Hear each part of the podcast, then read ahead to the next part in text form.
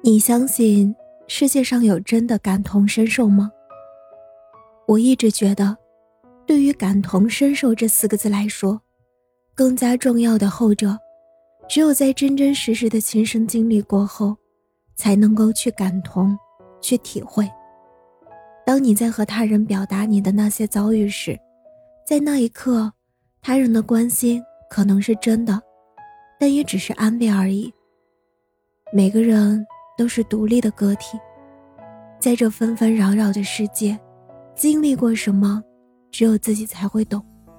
就像，对于那些从小就被爱包围、生活在温室里的孩子，不会懂缺少爱、缺少关怀、缺少陪伴的孩子对爱的渴望。是多么的强烈。没有经受过社会鞭挞的人，不会理解曾经他们是怀揣梦想的少年，但眼里的光，为何会暗淡了许多？俊朗的面容，又何时染上了些许沧桑？我们每个人，都在渐渐长大，从儿时的一群人，慢慢变成喜欢自己的一个人。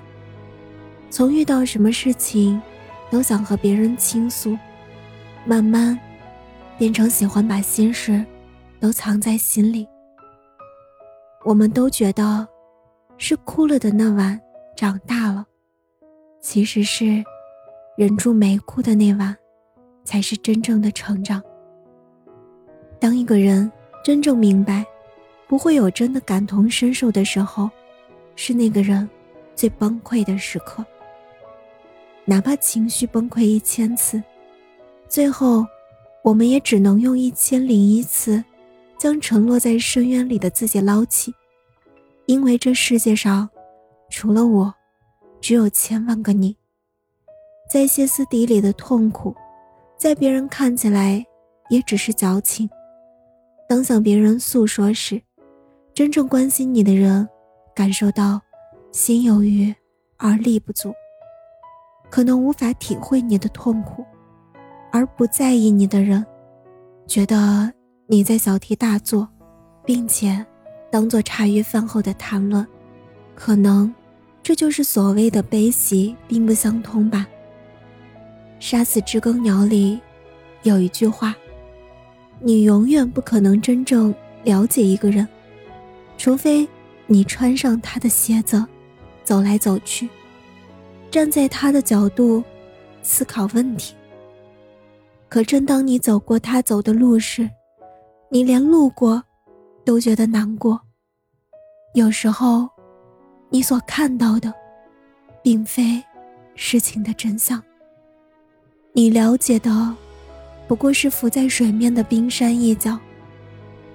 小时候，挺希望别人能够了解我，知道我为什么伤心。为什么生气？慢慢的，我自己都不了解自己，更何况他人呢？所以只能悄悄躲起来，悄悄记录小烦恼，藏在心里，只有自己知道。当你被疲惫压得喘不过气来的时候，可能你会一醉解千愁，但这并不是最好的办法。不妨放下重担，放下自己，好好的补个觉。睡醒之后，好好整理一下自己，吃点特别喜欢的东西，奖励对自己好一点。最后，还是要微笑着继续生活，不用到处宣扬自己的内心。